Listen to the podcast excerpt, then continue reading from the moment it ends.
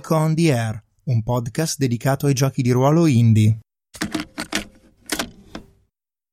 Ciao a tutti, bentornati sul podcast, io sono Daniele e nella puntata di oggi continuiamo la serie di episodi che si concentrano sui principi di Mars Colony scritti da Tim C. Koppang, questi consigli su come giocare al meglio questo gioco.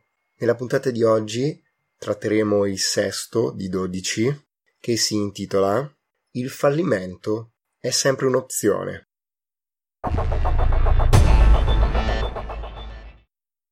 La tagline di Mars Colony dice che si tratta di un gioco sul fallimento personale e l'arte di governo. Ed è vero, ma più in generale Mars Colony è un gioco che parla di come reagiamo al fallimento quando la posta in gioco è alta. In un mondo ideale gli esponenti di spicco del governo dovrebbero essere tanto competenti quanto dichiarano di essere e tanto eleganti quanto ci auguriamo che lo siano. Ma nella realtà nessuno può essere competente in ogni campo e i politici preferiscono spesso l'impatto visivo all'eleganza, soprattutto quando si rendono conto di esserne privi, e i politici marziani non sono diversi dai nostri. Quando Kelly arriva su Marte, le sue qualifiche sono sicuramente eccezionali, ma la situazione è davvero impossibile. Prova a salvare la colonia, ma accetta anche il fatto che sei seduta in bilico sul baratro del fallimento. Le meccaniche dei dadi del gioco ti costringeranno a correre dei rischi, lo dovrai fare spesso e specie quando non vorresti. Accetta le meccaniche dei dadi e quello che rappresentano da un punto di vista tematico. Lasciati trasportare dal rischio, abbraccia i piani ambiziosi e prova a non preoccuparti delle potenziali conseguenze dei fallimenti fino al momento in cui fallirai davvero. Il vero fulcro delle decisioni nel gioco è capire cosa farai quando il fallimento verrà a prenderti.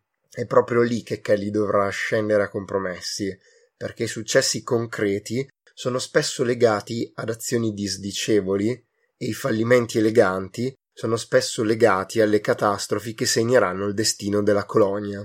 Questo non è cinismo spicciolo, quanto una precisa e intenzionale scelta di design per suscitare disgusto per la situazione ed empatia per una donna politica che si trova in una situazione impossibile.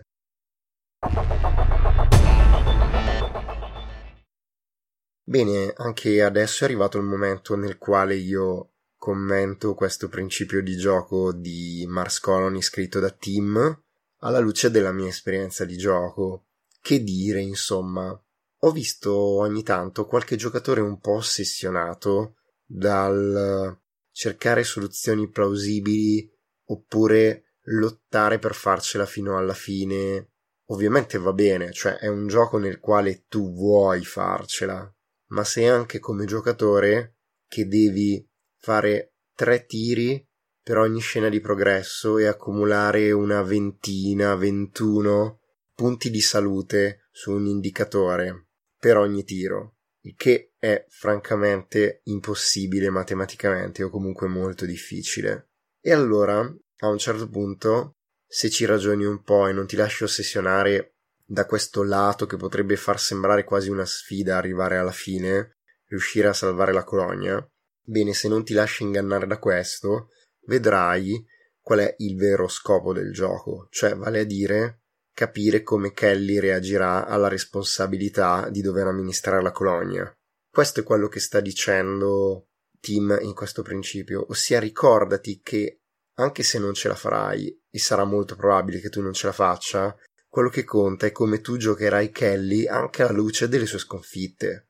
Vale a dire, il protagonismo di Kelly non è mai messo in discussione, neanche dal fatto che fallirà e che fallirà clamorosamente magari, perché quello che importa è come Kelly si atteggia nei confronti della sua responsabilità, come Kelly fa i conti con la sua competenza e come la popolazione di Marte, i marziani, vedono la sua discesa in campo e il suo impegno.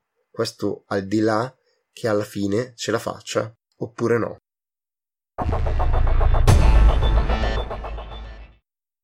Spero che anche il consiglio di gioco di oggi vi sia piaciuto.